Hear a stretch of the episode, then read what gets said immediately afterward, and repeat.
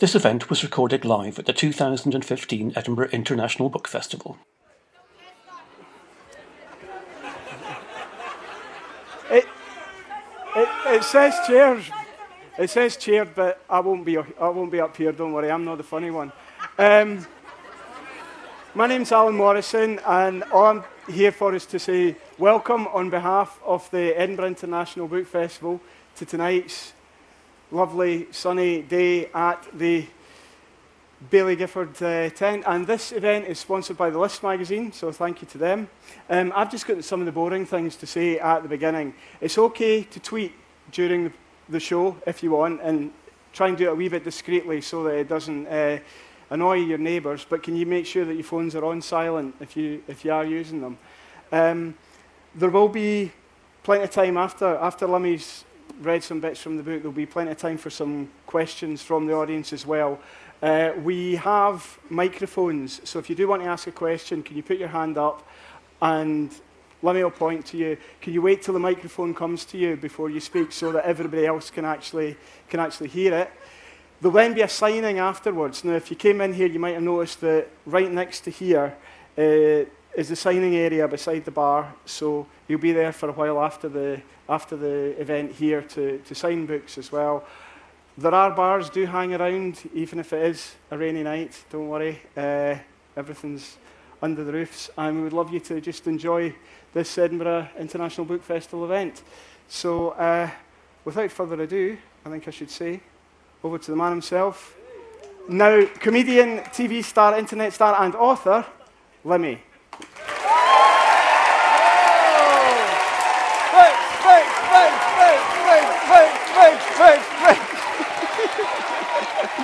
Hello, everybody. All right. Hello. Fucking magic. Brilliant. Brilliant. Thanks a lot. Cheers. Thanks a lot, everybody. Thank you very much. Hello. Hello, everybody. My name's Limmy, and welcome to my wee stories. Now, I know what you're maybe thinking. I know what some of you are maybe thinking. Right, what the fuck is this? a book reading. If you're like me, you've never been to a book reading before, you may be wondering, right, what the fuck is this? Is he, is he, really, is he really just reading for a book? Is he just going to be reading for a book, is he? Aye. no, no, no, but it's going to be so much more than that. Here's what I've got lined up for you this evening, folks. Tonight I'm going to be reading you some of the, uh, my favourite stories for the book. I'm going to be telling you some interesting things about each of the stories. Sort of things that'll make you go, that's interesting. and then after that, we're going to have a Q&A, which means questions and answers, which will give you a chance to uh, ask me questions about where I get my zany ideas from. Um, yes or no, yeah. And then after that, we'll have a book signing. I'll sign your books, DVD covers, tickets, anything you want. And I, in case you're wondering, I'll even sign your ass. All right. So he's up for that? Glad to hear it. Thank fuck. But I know that he's only here just because of the book. You're probably here because you like some of my other stuff, like uh, Limmy's show on my vines or something like that. But uh, ah, you, you wouldn't want to hear me do any of that. Oh, all right then. All right. All right then. That's a bit of a surprise. All right. Well, listen. The night it really is all about the book. But here's what I'll do. How's about I do some Limmy show stuff, some Vine stuff? Just now, just at the beginning here, just to sort of get it out of the way, right? Just to sort of get it out of our system. You know, that way, uh, you know, nobody will be tempted to shout out any of the catchphrases while I'm doing the book stuff. You know, I don't want to be halfway through reading one of my stories just for one who used to go like, Requiem.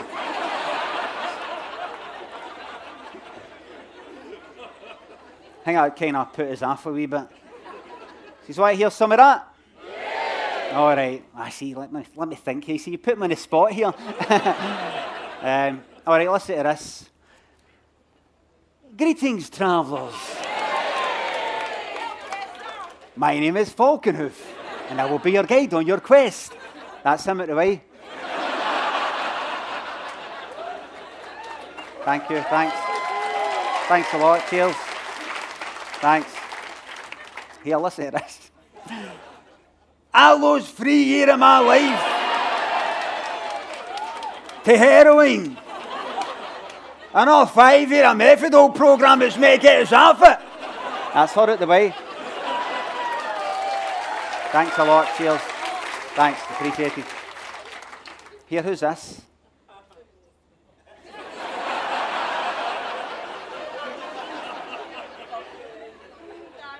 Fucking. Will we or will we know about finishing crying? I've got no business being in camp. Mmm, Dannon.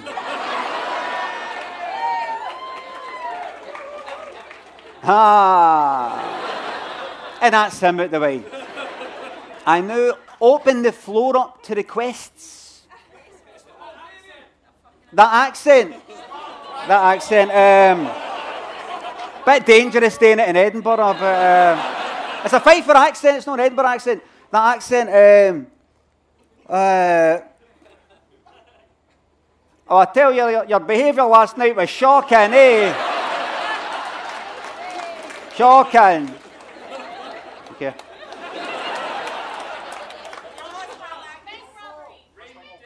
Raymond eh, Day, do you understand this? Ekid, I'm coming to get you, hen! A wee mega mix on the go here. Just have the race against us. There we are. And how about one more?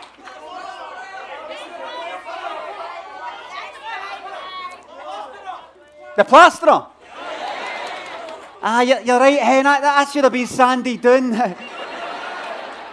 I said don't tell the boss, but I'm the boss. Thank you very much. Thanks a lot. Cheers. Thanks. Well, I better get on with reading some stories now because if I don't, well, some of you might be asking for a refund and, uh, oh, fuck that. so you want to hear some Daffy stories? All right, let me just get comfortable here. Um, don't listen. Talk amongst yourselves here so you don't hear me fucking uh, drink.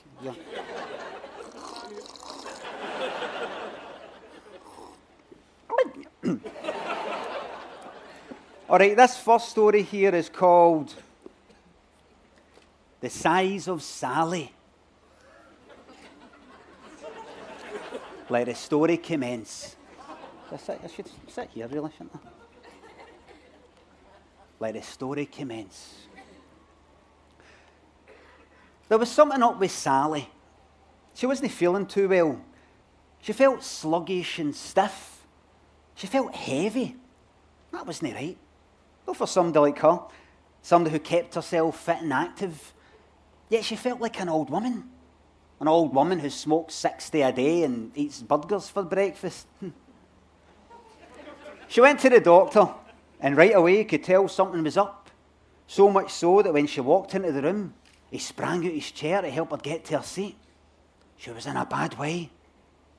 When she sat down, he asked her if she'd been getting enough exercise. She said that wasn't it. He asked her if she smoked or liked a drink or whatever. She shook her head. He asked her if she'd been feeling down, if there had been a bereavement, if she was prone to mood swings. She said it was none of that. It was nothing she could explain. She'd looked it up in the NHS site and forums and everything else. There was just no explanation. There weren't any lumps, there wasn't any pain, the stiffness wasn't in any one place. It was all here. She was starting to lose her patience. And then she collapsed. This, the doctor phoned an ambulance and she was rushed to hospital where they brought her up. the doctor phoned an ambulance and she was rushed to hospital where they prodded and poked and did some scans. There appeared to be something wrong with the scanning machine.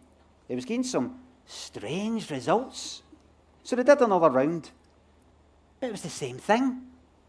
That couldn't be right. It couldn't be. They scanned somebody else. They were fine. Then another. They were fine as well. Then they scanned Sally once more, but there were the strange, strange results yet again. Sally's heart monitor started going haywire. They were going to have to operate. The surgeon started with one of her fingers, somewhere inconspicuous, a wee cut at the end of her left thumb. He was reluctant to jump in head first with a slice right down her belly, regardless of what the scans said, because the scans defied belief. he just wanted a peek. He pulled the skin apart at the cut and saw that the scans were right. Dear God. He cut open the rest of her fingers, then her arms, then everything. He cut her open like a teddy bear being torn apart at the seams and revealed what was inside. It was Sally. Inside Sally was Sally. Another Sally. It was like the inner Sally had been wearing the outside Sally as some kind of Sally suit. but now it was gone, and she woke up feeling refreshed and reinvigorated. Back to her old self, albeit a wee bit smaller. they peeled away the rest of her skin, got her all cleaned up, and then they asked her what she wanted to be called. Well, she couldn't keep her old name.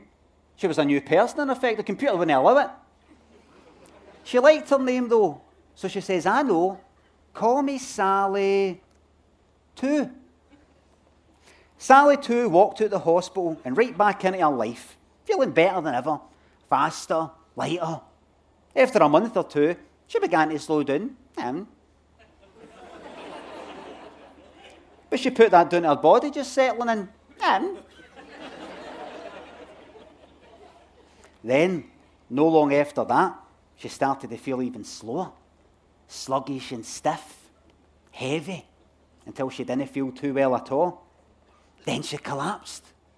An ambulance was phoned, and back to the hospital she came for some more prodding and poking and another few scans. Only this time, there was no hesitation. She was wheeled to the operating theatre as quick as a flash, where the surgeon cut her head to toe with one big swish of a knife like she was a box of flat pack furniture. and inside Sally, too, was, you guessed it, another Sally.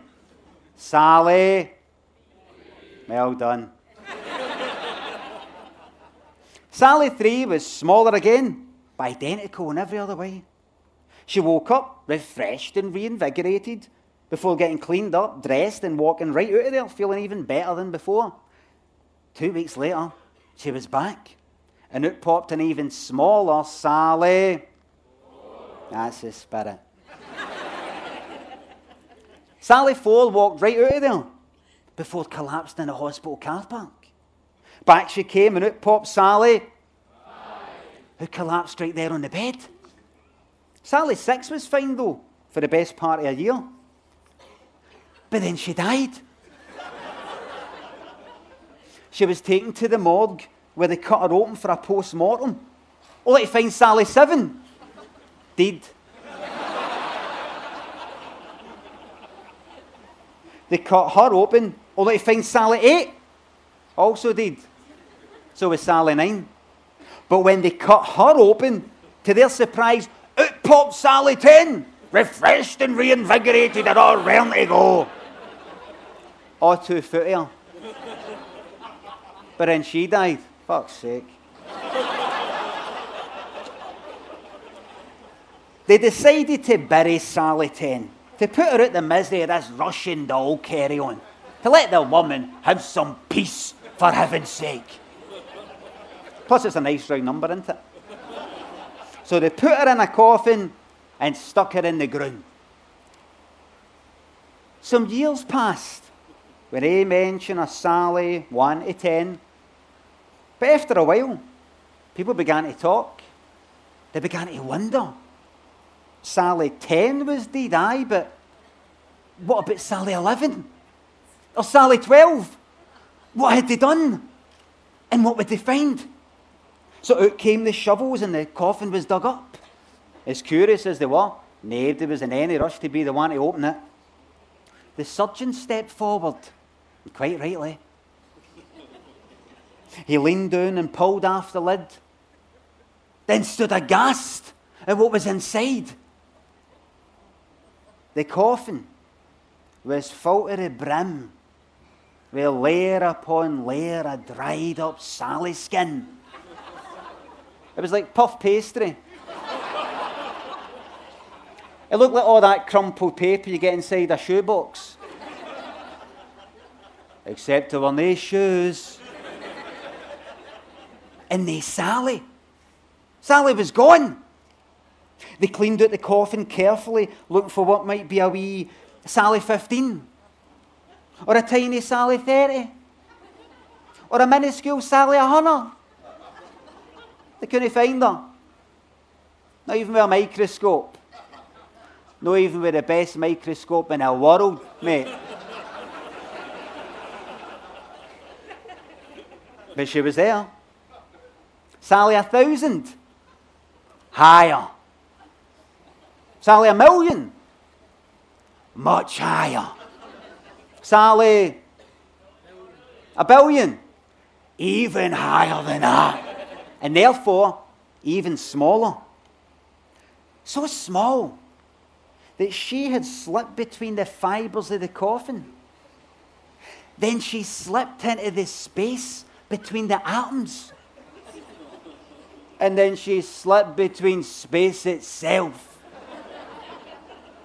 So small that she slipped between hours, minutes, and seconds. She slipped between the smallest definition of a moment.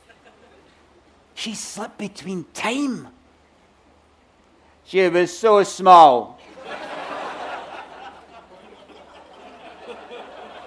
that she slipped between knowledge, infinitesimally small. She slipped between and beyond understanding itself.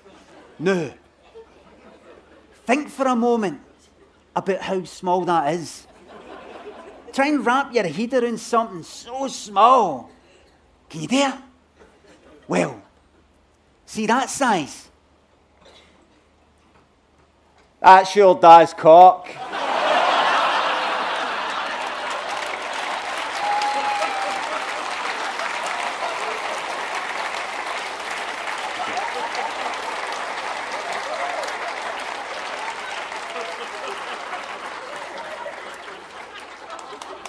Thank you very much. I hope that was worth the wait.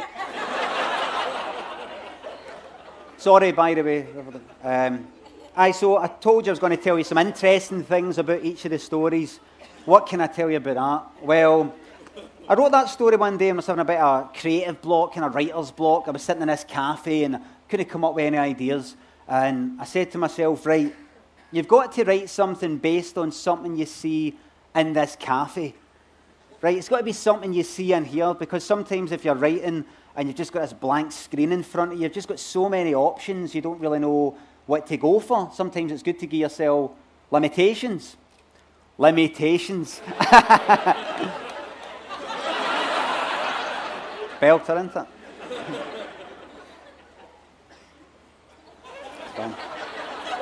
How's it going, my man? He's had enough of this. It wasn't you appointed to, was it? Because I don't know anything about your dad. Um, aye, limit, limitations. so I was looking about, and there on the, the wall there was a, a painting, and there were flyers for clubs and bands and that, and behind the, the, the counter was the staff. But up there on a shelf is these Russian dolls. They're all opened out, you know, kind of there's a big one, a weird one that goes in that, a weird one that goes in that. And I just, I just started writing. That's where I got the idea for that story. That's what that story's based on. Except that's no entirely true. it's based on your dad's cock. Sorry. No, it was really based on the, the Russian dolls. Oh, was that? right, this next story. Here. What's this summer been like? What's this summer been like? Shite, isn't it? Been shite. Well, don't worry about it, because see this next story. It's going to bring a wee bit of the summer in here. It's called Hazy Days of Summer. It was just one of the days. It was one of the crazy, hazy days of summer. Something about that heat just goes straight to your head, doesn't it? Puts your brain in holiday mode. Makes you think you're a thousand miles away with that care in the world. Aye, that's the best way I can put it. Your brain goes on holiday. It stops working. That wouldn't have been a problem if I actually was on holiday with nothing today. But as it turned out, I did have something today. Well, no something I had today. No way I was doing something I had today on a beautiful day like that. It was something I wanted today. Two things I wanted today to be precise. The first thing I wanted today was I wanted to thank the postman for what he did. It was nothing really. I'd been waiting for a parcel, recorded delivery, but I really fancied nipping out of the shops for a Solero. Mmm. It's just one of the things I like getting when the sun's out. I used to do the same thing with a can of Lilt, but I don't know if you get them anymore. anyway, the thing was, that if I wasn't in to collect the parcel, well, it would get sent back to the depot. I'd have to walk there and back. Kind of defeats the purpose of getting something delivered, doesn't it? Plus, I'd probably have to search the house for my passport to show them at the depot. And by the way, don't tell me you don't need a passport. A mate told me that once. But when I got to the depot, they said I did need it and I had to walk all the way back. Turned the house upside down looking for the thing. Couldn't fucking find it. The last time I took that guy's advice, let me tell you. You get mates like that, don't you? Oh, you're just flying down to London? Oh, no, you don't need your passport if you're flying down to London. Domestic flights, you don't need your passport. Domestic flight, no. You get there, passport, please. Fucking bastard. You keep your fucking mouth shut. Anyway, that didn't matter because of what the postman did. I nipped here to get a Solero, just decided to go for it. I thought it'd only take a minute. But when I got there, I ended up getting caught up in this conversation with the guy behind the counter when I asked him if he had any Lilt. I don't even know if I wanted a can, I was just wondering if they still sold them. He didn't know what it was, so I was trying to describe it to him. It's harder than you think. Now, what does it taste like anyway? Totally tropical. What else? Pineapple and grapefruit. See, I can remember. Anyway, I realised I'd, I'd been there for 10 minutes or something, and I thought, fuck. I nearly ran out without paying. Then when I tried to pay, I dropped half my cash in the flare. I was out of the fucking place. That's what happens when you try to do something too fast sometimes. Like trying to get your jacket zipped down or untying your laces. You just get in a muddle and it ends up taking you longer. I managed to pay him, then I sprinted out the door. I was 99% sure I was too late. I thought, well, I'll make a run for it. But I was pretty sure I'd be taking that walk to the depot anyway. But listen to this. Guess what happened? The postman stopped me outside the shop. He had the parcel on him and he asked me if I just wanted to sign for it right there and then. I think that is I think that is I think that is brilliant. I think that is brilliant. Come on. That is brilliant. I think that's the mark of a good postman who's good at his job. When he actually recognises the people he delivers to and does things like that. He didn't have to do that. He could have just taken it back to the depot. it was my fault after all diving there for the Solero and going on about fucking Lilt. Before I got the chance to thank him, he was off. But there was no way I was letting that go without giving him a hefty pat in the back. I told myself that when I got up the road, I was going to phone his work to thank him and tell him how much I thought he was doing a cracking job. And fingers crossed that his boss was listening in. You know, so he got brownie points and a wee pay rise or whatever. He deserved it. So that was the first thing I wanted to do. The other thing I wanted to do that day was I wanted to kill the guy that murdered my dad.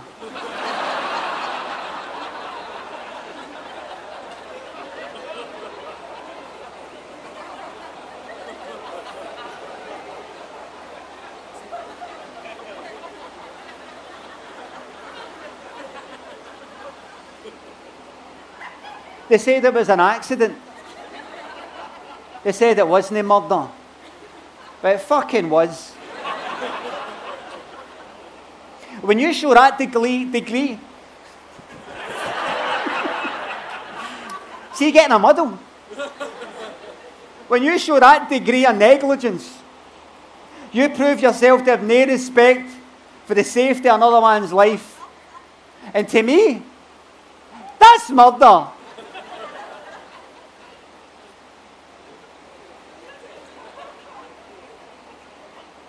But here's the funny thing I got mixed up. It's like what I said about it being just one of the days. You see, what was in the parcel was the thing I was going to use to kill Craig Malloy, the guy that murdered my dad. It was a trench knife, a kind of spiked knuckle duster with a knife coming out the side. You can get them online. when I took it out of the box, think I must have got too excited, just wanting to get on with it. It's like what I was saying about trying to do something too fast, you just get in a muddle. A trench knife for Craig Malloy and a parcel for the postman. Parcel, Craig Malloy, trench knife, postman. Know what I mean? And if you keep in mind the heat of that day, that heat that just goes straight to your head, it was no wonder what happened. Before I had time to know what I was doing, I chased the postman up a tenement close and stabbed the utter fuck at him on the stairs.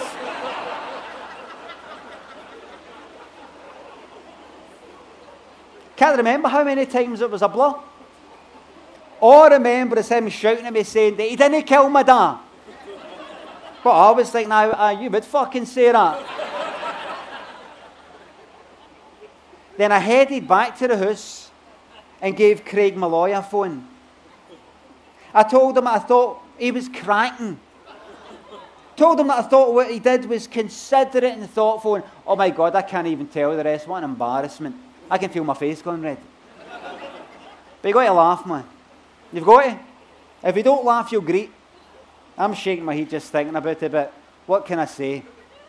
It was just one of the days. Thanks.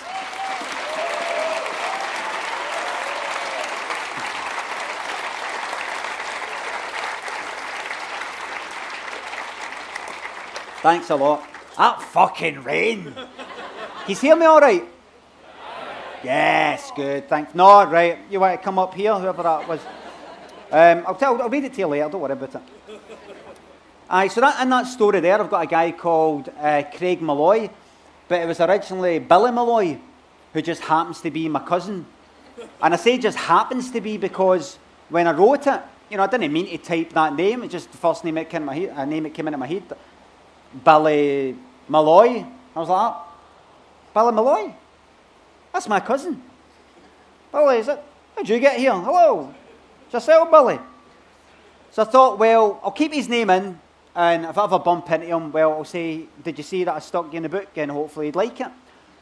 But I thought, actually, I'm not that sure because the thing is with Billy Malloy, I don't actually know him that well.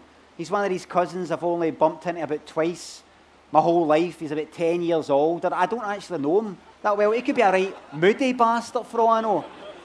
Like, I, I could bump into him and say, Oh, uh, Billy, did you see that I stuck you in the book? And he could be like, ah, Aye, uh, aye, what you, what, you got me murdering your dad? What's that all about? What's the matter with you? Now, you get moody bastards like that. I'm not saying he is. I don't know. But it didn't matter because about a month later, I bumped into Craig Malloy, who's my other cousin, it might even be Billy's son. And he's a younger, sort of happier guy. I'm not saying Billy isn't happy, I don't know. but I said to him, I told him the story. I says, I've got Billy Malloy in the book. Um, I'm not sure if I should have him in. He says, I think you're thinking about it a bit too much. I says, Well, listen, see to be on the safe side. Can I stick your name in? Because I, I, quite fancy sticking the name Malloy in. I think it's quite a funny name. I didn't tell him that, obviously. So uh, he said, All right, so that's why he's in. But the thing is, I don't know if my dad's all right with it. I've not told my dad. My dad might know, but my dad might bump into Craig Malloy and say, uh, Aye, so uh, you murdered me, did you? Aye. Let you see you fucking try, son. Craig might be like that. Well, you think I fucking couldn't, you old prick? You fucking call me, you fucking heard you. Boom, boom, boom. Craig Malloy murders my dad. For real. Book sales would go like that. so fingers crossed, eh? right, this next story, um, this is going to be the last story before we go for the Q&A, Q&A and uh, book signing. I don't mind if you rush away to go to the toilet for your pishies and shites and all the rest of it. But if you're going to go for a shite, this next story is going to help. It's called Your Shite is My Shite.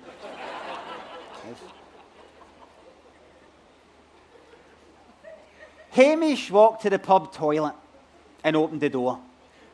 A guy was leaving, so Hamish held the door open for him, and the guy walked past without a word of thanks. Oh, at your service, your majesty. Hamish walked into the toilet. A guy was at one of the sinks washing his hands. He walked away for the sink, leaving the tap running, dried his hands with a paper towel, left the paper towel crumpled next to the sink, and then walked out the door. Hamish shook his head, turned off the tap, and put the paper towel in the bin. He didn't know why he bothered doing it. He didn't work there. Maybe just did it to annoy himself.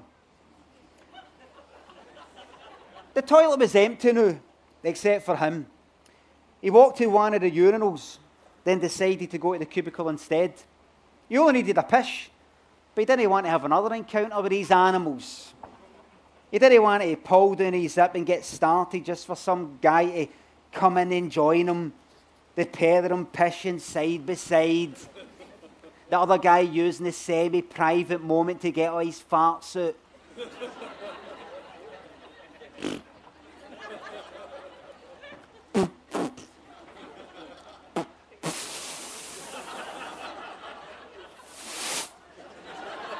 Recognize that one? So Hamish opened the cubicle door, walked inside, but then turned to walk right back out. It was fucking stinking. he had a look in the pan. The dickhead hadn't even bothered to flush. Like it was so stinking that even the guy that caused it had to make a sharp exit. Shite was splattered everywhere like a shotgun blast. And honestly, it was fucking stinking. and that, that smell, that was everything that was wrong with people. That just summed it up for him. That smell, that putrid smell, was humanity. People are disgusting, he thought. Fucking disgusting our disgusting ways ooze ooze like shite, both literally and metaphorically, to the disgust of whoever has the misfortune of being caught up in its presence. Oh, was they just the guy at the door that didn't say thanks, or the one that left the tap running in the litter? It wasn't just that. It was everything. It was just everything. The things we say, the things we do, the way we treat each other. The things you read in the paper that leave you wondering why. Why? Because we just can't help it. That's why. Just as we can't help making the fucking stench that comes out our assholes. Vile creatures. So we are. Fucking pretending we're no. scrambling to disguise it, cover it up, waft it away, pretend it doesn't happen, or blame it on somebody else. And sometimes, as the case seemed to be in the literal shite here before him in the pan, we produce an odour so foul that no even we can bear to stay around long enough to flush the shite away. Hamish wondered what the metaphorical equivalent of being disgusted by your own shite would be. He wasn't sure if it was possible. It be a shite so stinking that it disgusted even you yourself. He certainly couldn't remember such an occasion. It was an interesting thought. Why? He wondered. Are we all right with our own shites? Yet everybody else's can get to fuck. Why was that? It's not as if other people's shite smelled worse than their own. It's not as if our own shite smelled lovely. One shite was as bad as another, on average. This shite that he was currently being disgusted by, it could have been his own, theoretically. If an experiment was carried out where he was asked to do a shite in a toilet before being administered with memory erasing drugs, then brought back in to smell this shite that he was unaware was his own, he imagined he'd be just as disgusted by it as he was by this one in the pan right now. Conversely, if an experiment was carried out where he was brought into a toilet and told that the disgusting shite in the pan was his own, without being told that the shite was actually done by another guy, he could imagine that he'd think, well, that's all right then. It's his own shite. It isn't disgusting anymore. He'd maybe even stay in the cubicle a while to savour it.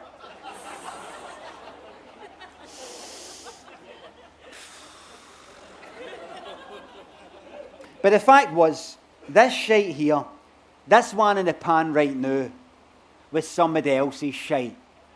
And that made it disgusting. And he didn't like that. There was something about that way of thinking that he didn't like. He didn't like what it signified. No, at all. That way of thinking, now that he thought about it, that was everything that was wrong with people. That way of loving the smell of your own shite, but hating the shite of others. Not just actual literal shite, but that other shite, the symbolic shite, the metaphorical shite, the general shite within a person the faults, the mistakes, the weaknesses, the shite that exists within each and every one of us. Had he himself always remembered to thank every person that opened a door for him? Or remember to turn up every fucking tap? Or put, up, put every fucking paper towel in every fucking bin? He didn't like the way we were disgusted by the shite of others, but not so much by the shite of ourselves. Or, on a larger scale, the shite of our race or the shite of our nation or of our culture or religion or however else you want to look at it, our tribe. Humanity, he concluded as he looked into the pan, would never be as one until we could say that your shite is my shite. Why did Jesus not just say that?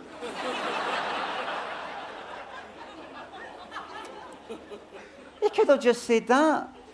The, the shite back then in biblical days was every bit as honking as the shite today, and would be forevermore. It's all Jesus had to say.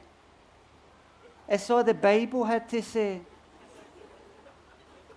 It's all God had to say. Until your shite is my shite. Until your shite is my shite. Can we all say that together on the count of three? One, two, three. Until your shape is my shape. That's beautiful. beautiful.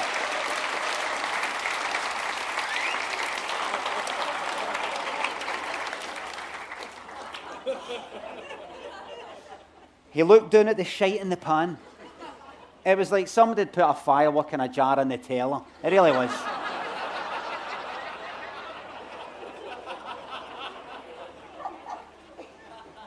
he, got, he got down on his knees slowly, put his hands on either side of the toilet seat, closed his eyes, and put his head inside the pan. Then he took a long, deep sniff of the excrement within.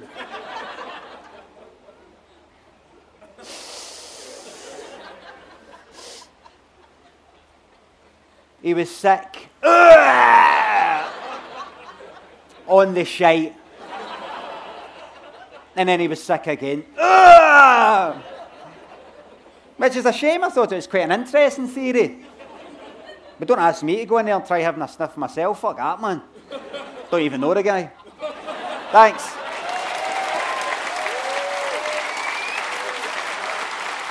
Thanks.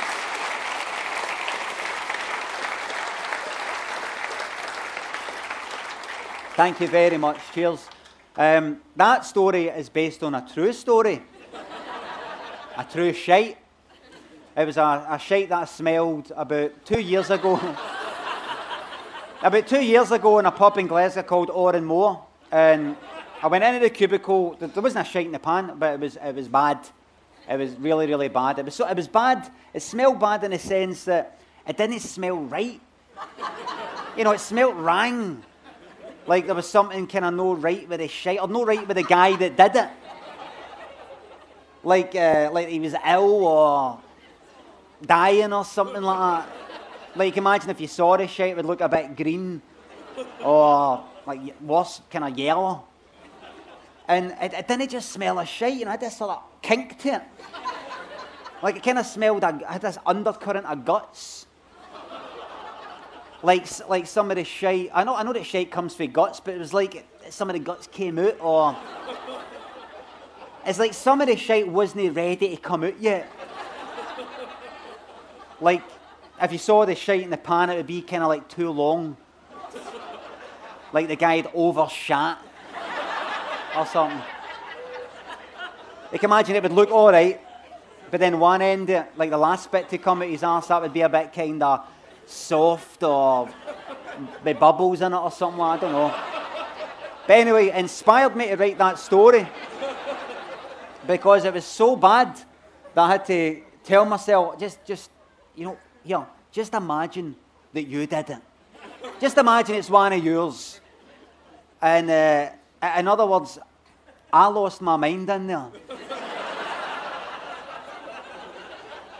I went insane in order to stay sane. That's how stinking that shite was. I thought I'd let you know because that guy's out there somewhere. So take care. Well, everybody, that's the end of the stories. So now it's time for the Q&A. So thank you very much. So if you've got a question, a, a, a serious question, a daft question, a question about the book, question about Limmy's show, question about anything, stick up your horn and let's hear it. Uh, yeah, oh, wait a minute. Uh, you there? Hello. Hello. Any chance of a live uh, Falconhoof with uh, people from anywhere in the UK? A live Falconhoof? A live Oh, wait a minute. What, you mean here or actually I make that programme? Yeah, make that program. I'd love that. I'd love that. Well, I mean, I don't know if you actually read uh, in the paper, but um, uh, BBC Scotland knocked back a Falconhoof sitcom uh, spin off. Um, h- how do you feel about that? Because this has gone out live in BBC Arts, you see, and uh, tell me something. I mean, you hear that? You hear them? You can't, you know, they'll just stop paying. They'll stop paying. They'll stop paying. Um, I'd love to do. I'd love to. I'd love to do a sitcom. Right, that's what I wanted. But I would love even more to actually do the real thing and rake it in. Because people would phone in going like, oh, it's just a laugh. He's not really fleecing us. It's just a giggle. But no, I'm actually fleecing you. So I'd love, I'd love to do that, the, the real thing.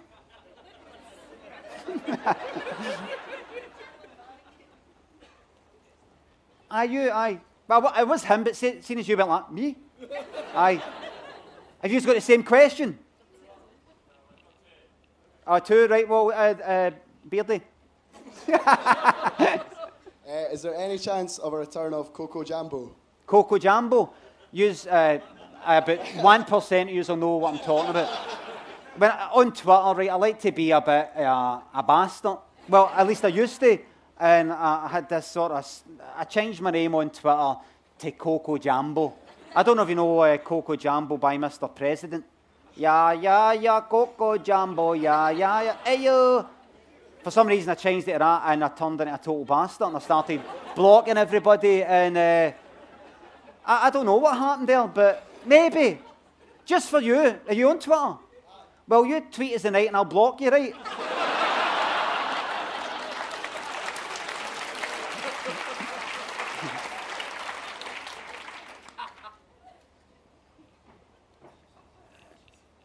Hi there, Limmy. Right. Um, we were playing Counter Strike a few months ago, yeah. and uh, right at the end, I shot you by accident and you banned me. So can you get me back? Sorry, sorry, right. Aye, right. yeah, get that sorted out. So, uh, what would uh, you, you want me to answer for that? Yeah, that'd be great. Well, I, I play this game called Counter Strike. It's like Call of Duty, kind of running about shooting folk with other people online, and we're all chatting and all that. And we've got these strict rules. See, at the end, we, we started playing it, just playing it. You don't really have a, an ending. There's no ending. So we came up with this ending. Right, see the first team to get to 10, we'll do an execution. And that team, there's an execution in the game, but we're just making up as we go along. And that says, we'll an execution. Right, what happens is, um, see the losing team, I'll set you on fire. You've got to run through that door and then we chase you and, and stab fuck at you. We're coming up with all these, uh, these uh, execution ideas. But the thing is, today, the execution, nobody's got to play the normal game. Don't start shooting each other. Wait. So, see somebody who, maybe like yourself, when it gets to 10, oh, good, right. then, like, fuck you, ban. But, uh, so that's, is that maybe what happened? So you admit, you admit that I'm not a bastard. You admit in front of all these people it's your own fault. so he's admitted it. But listen, if you come back on, I'll unban you, right? I will not. But, uh, no, I will unban you. I'm not the admin of the server, but I will unban you. Don't worry about it.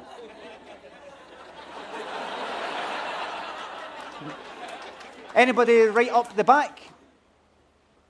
I will, I will unban Hi, you. How's it going? All right.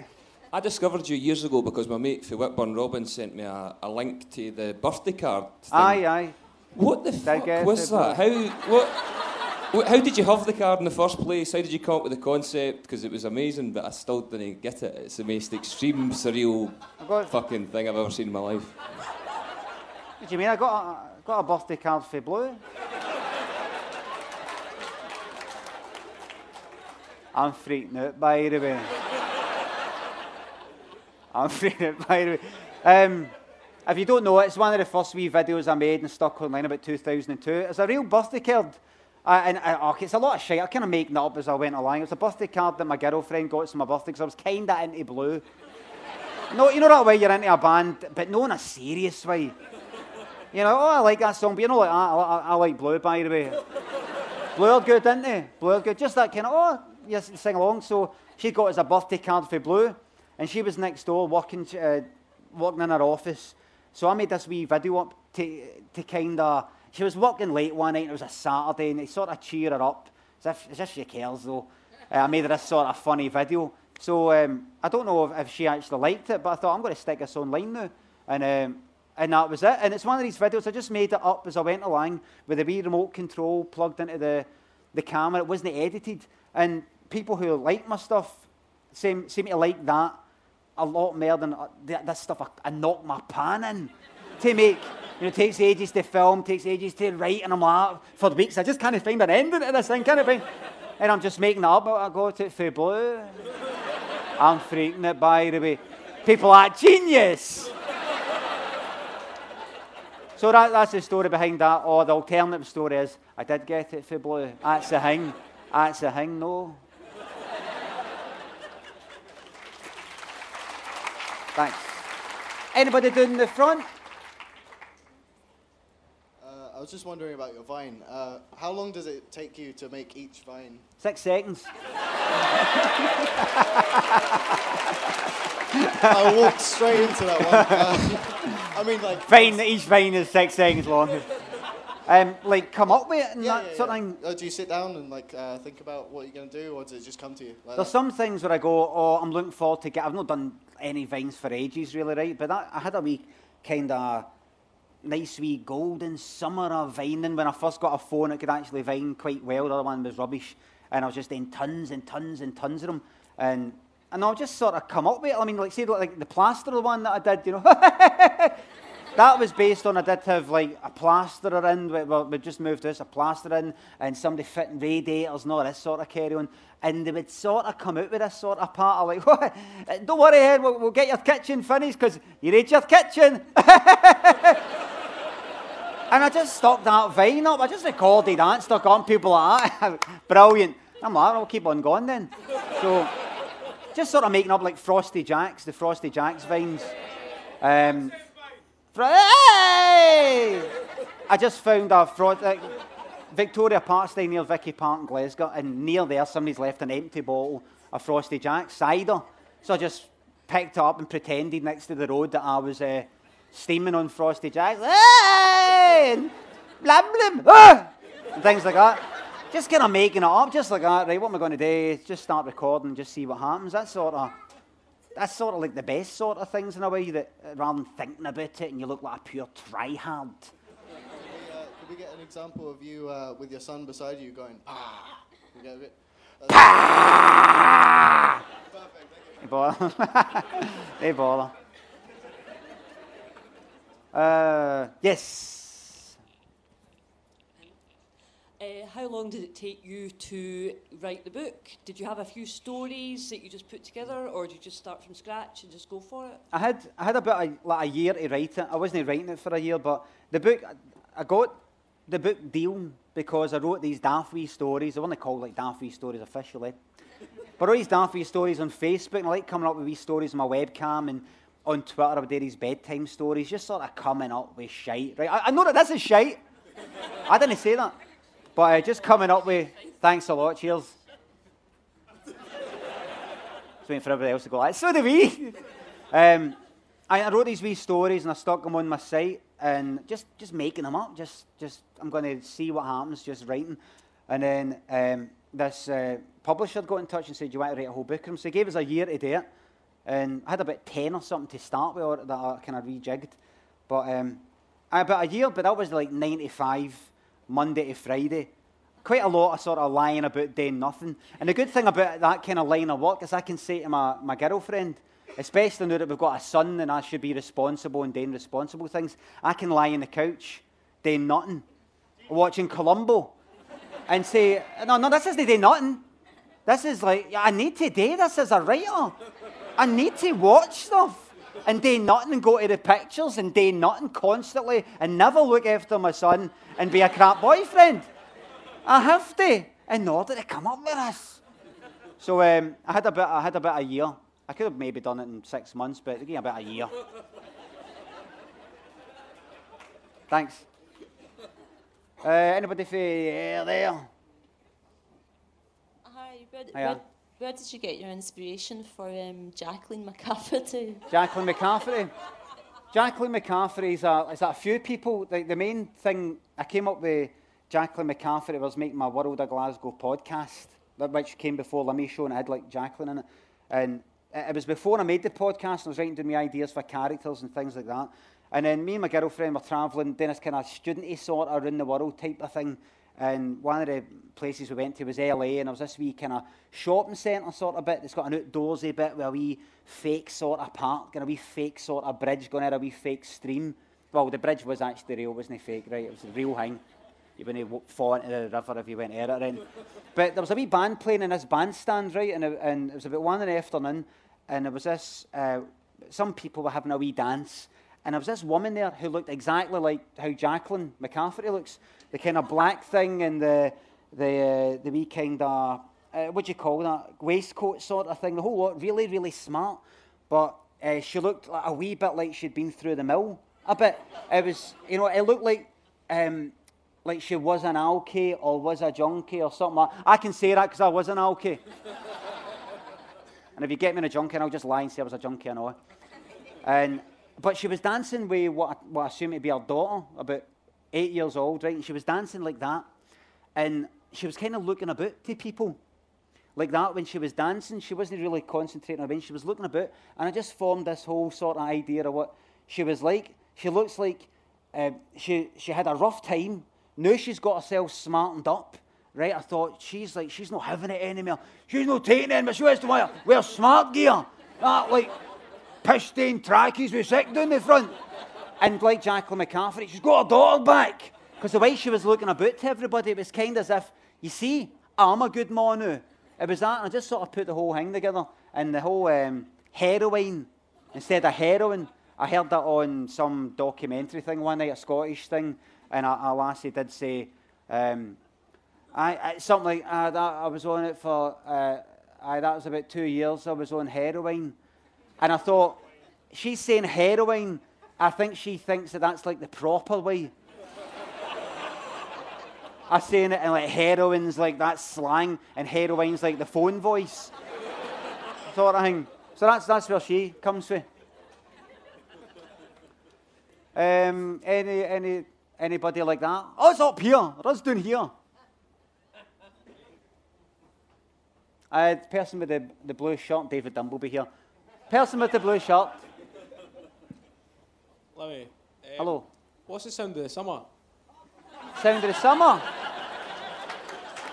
Um, check out uh, Daft Punk's new single if you get the chance. Sound of the summer. That was a quick one, wasn't it? So apart from Columbo and Daft Yeah. Punk, who are your kind of influences or people that you like to watch or read or listen Um, to? I don't. I mean, I really like. Um, I, I don't. I don't think about a lot of influences, but I really liked uh, Tim and Eric. Tim and Eric, awesome show. Like when I mention that, there's about one percent of people. There's about ten people in the crowd that clap about it. Like, Tim and who? Tim and Eric, awesome show, great job. It's called. And between the first and second series, uh, Limmy show, I watched.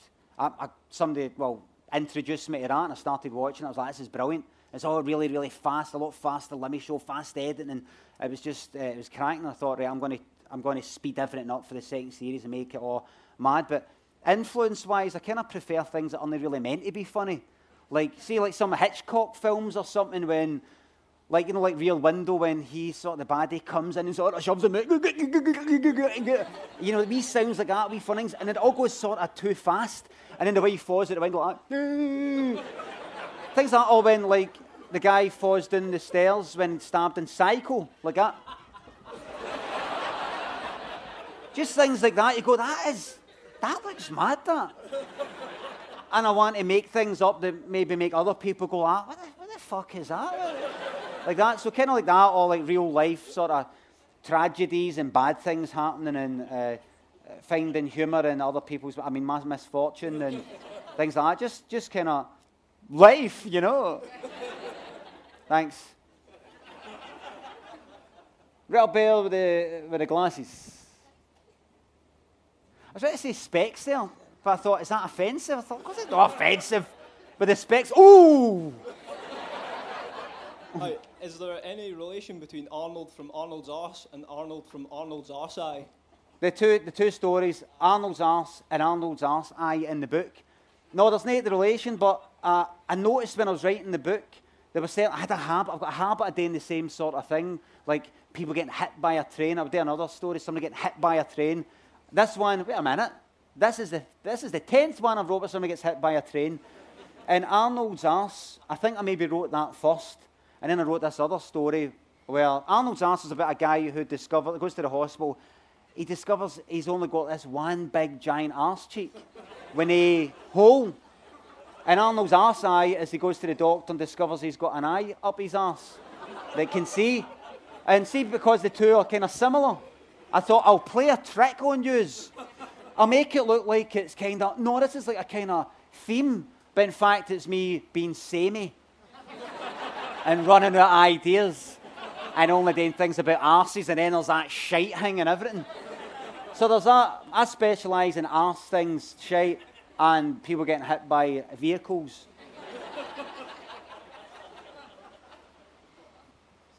Uh, what was the most difficult story to write? What was the most challenging narrative?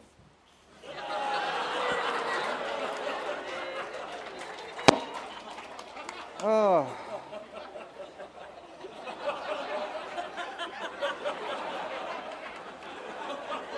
Get out! Get out! Get out, mate! Get out, mate! Get out, mate! Stop it, Cameron! Stop! He said narrative. I hate the word narrative. Um, I can't even remember the question. I just got this red, red mist. Most difficult, the most difficult one was this one that I didn't actually end up finishing.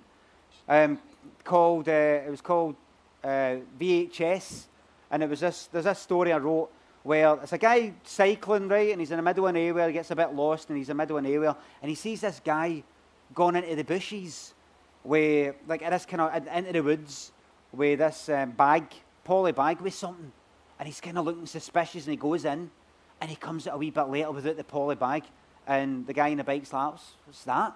He goes past the guy, and the guy's like, "Oh, did you see me?" Kind of attitude. He waits until the guy's away, and then he, the curiosity gets the better him. He goes into the, the trees and everything. He sees the poly bag; it's empty. But then, in a hole under the tree, is this VHS tape. It's all been ripped out and things like that, and smashed up. And he's thinking, "What's this?" This guy's like hidden this. He's disposed of this VHS tape. What? What's on that tape? What's so scandalous and embarrassing that he's, he's got rid of it in this fashion? He doesn't even want to burn it. He doesn't even want to bin it just in case it gets traced back to him. So this guy on the bike, he, he takes the tape and he goes away with it. He, he scoots away.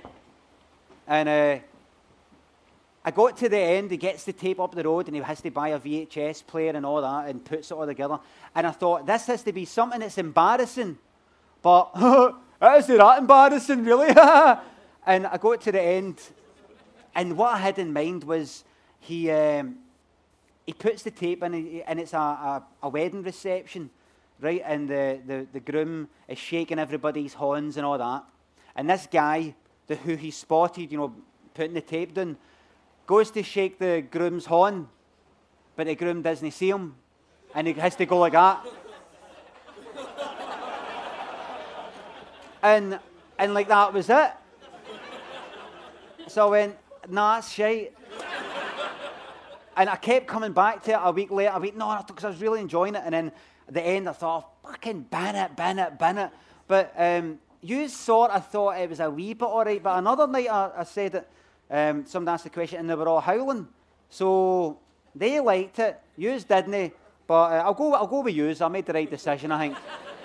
so that, so that was a bit of a long answer. Sorry for boring fuck you. Thanks. How are we doing for time? All right. All right, aye, magic. I have to say magic in case it looks like, how are we doing for time? Fuck's sake, man. Could we... Right up the back there. Hello. Hello. Uh, quite often you have Vines with your son in it. Uh, what does your son think you do for a job? My son, he, he does know that I'm on the telly. Well, was on the telly. I don't dare Limmy's Show any more. It's my choice, though. But that was in the past. It was a good laugh, but just wish that Falconhoof thing would have got commission, you know what I mean? Um, I, he's seen me doing like the Tina Turner dancing competition thing. And he's, he's done an impression before, he's wanted to see it. And, but, and he used to, uh, he'd say, Oh, can I see that? He knows like I'm Dee Dee. If I explain acting to him, he says, Oh, like Dee Dee. I was like, That's right. But I, I don't know if I've shown, I've not really shown him Dee Dee. He just knows that I'm Dee Dee. And I've not shown him like Dee Dee, like fucking. Because he'd end up doing that. He started school now, and I don't want him going like, fucking, fucking, fucking, fucking. So he, know, he knows to do that, but he knows, like I've said to him, I've written this book, and I've written all the words. And Da- Daniel, come back, kind of no interested, see BBs.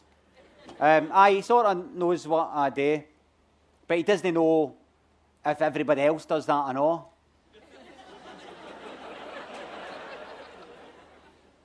You there. That's all we've got time for. That's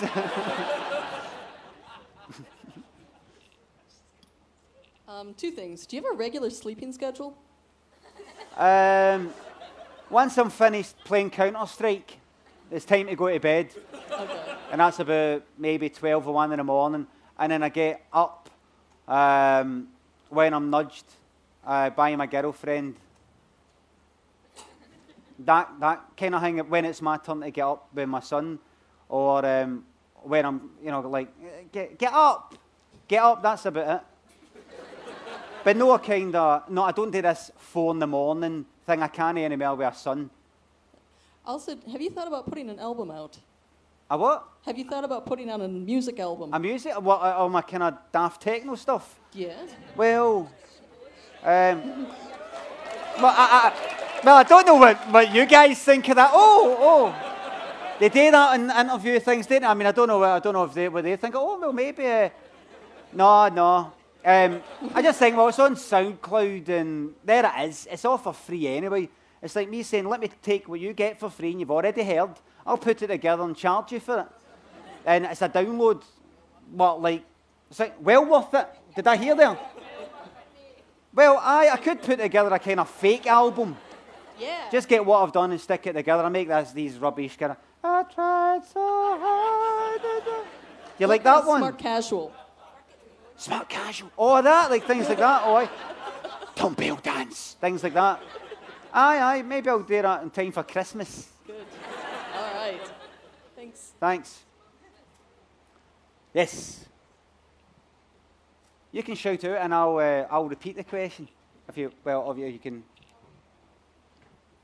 Um, what's the most patronising thing that someone who doesn't get your humour but wants to keep in with you has said to you?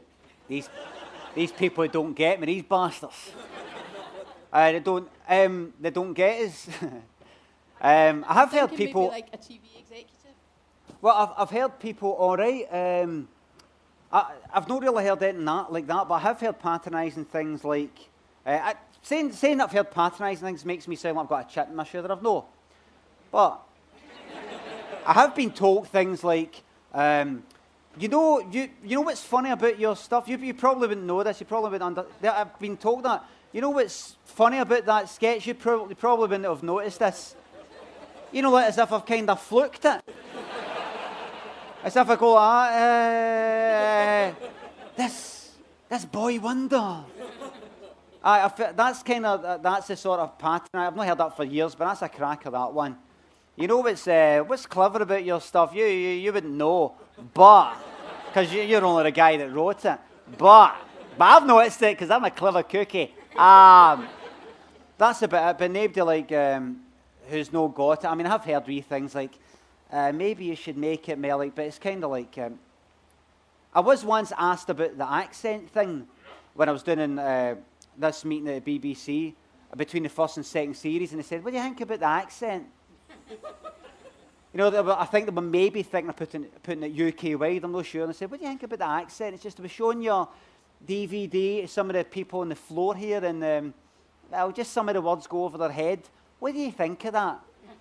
And I was just, uh, I'd like to tell you that I was like, well, no, what you, what you see is what you get. Come, you know, take me, uh, take me as I am. But no, I was ready to sell it right there and then. I was like, well, there's ways around it, you know, uh, there's ways around it. I don't have to be all slang. Did- Didn't even get it anyway. Sold it. Didn't get the, the benefit of that selling it. This is me, that's my penance right now. This is my confession. Uh, hi, Limmy. Um, Right. Um, I was on your webcam once, and you compared me to Ramirez, the Night Stalker, the serial killer. Aye. Oh, you can, I think I, aye, Ramirez is, aye. Was, that's not my question, but um, I was got. I thought you were going to say you blocked me. a few people and I've been doing these things. I was on this. You blocked me. Why did you ban me in Vine? I banned somebody in Vine. Aye, sorry. I know um, tweets, short stories, uh, sketches. You seem to be quite interested in short form. I was going to say narrative, but that guy kind of fucked it for me. But um, so, are, are you interested in That's doing? your fault, by the way, getting him started. Are you interested in doing any kind of longer things like? Uh, Aye, aye. I want to do. I mean, after this, I would like to do a book, a kind of longer short story, sort of. no, I'm serious. what? What did I say? I'm serious. No, you know, like these are like really wee. These are like short, short stories, like takes you five minutes to read it. But I mean, like, kind of Stephen King length, sort of 10,000 words, sort of bigger ones rather than sort of, there's a wee idea, there's a wee idea, it's away. Sort of kind of bigger ones that take a bit of time. That would fill a book like that, about 10 stories that fill a book, you know, so I can get right in it. And then hopefully write a, write a novel. I'd like to do that, get right into something like that. But I want to work up to it in case I start doing a novel and go, this will be easy. And then I freak it and jump off a, jump out a window or something like that. Or jump in front of a, a train. Right. Oh, we need to. Uh, oh, that's, that's us. Aye, sorry. That, so. well, uh, who's the guy who said, come on, man, one more? One bit, right, what, one, last one, is that all right? Right, Just what, the last one, you can stay there. Last one. Yes, yes, yes. Sorry. I wasn't planning this, so it's just spontaneous. You're on the Um, planet, he was, he's fucking raging. right. Um, Xander. Aye. We think Xander's brilliant. We just wondered where the idea came for that. I just wanted to explore that side of my sexuality. Basically. Me up. I, couldn't put, I wouldn't be able to put it on the, the telly because it's uh, pretty graphic. It's pornographic. But uh, I'll do it for a wee video if you want me to kind of act to it and a wee bit in the side, a wee kind of Kickstarter thing. That's, that's us, I think, isn't it? Yeah. Thank you very much. Thanks a lot. Cheers. Thank you very much. Thanks a lot. Cheers. Thanks a lot. Thanks for coming. That was brilliant. I think a lot. More podcasts and videos of Edinburgh International Book Festival events are available at www.edbookfest.co.uk on iTunes and YouTube. Just search for Ed Book Fest.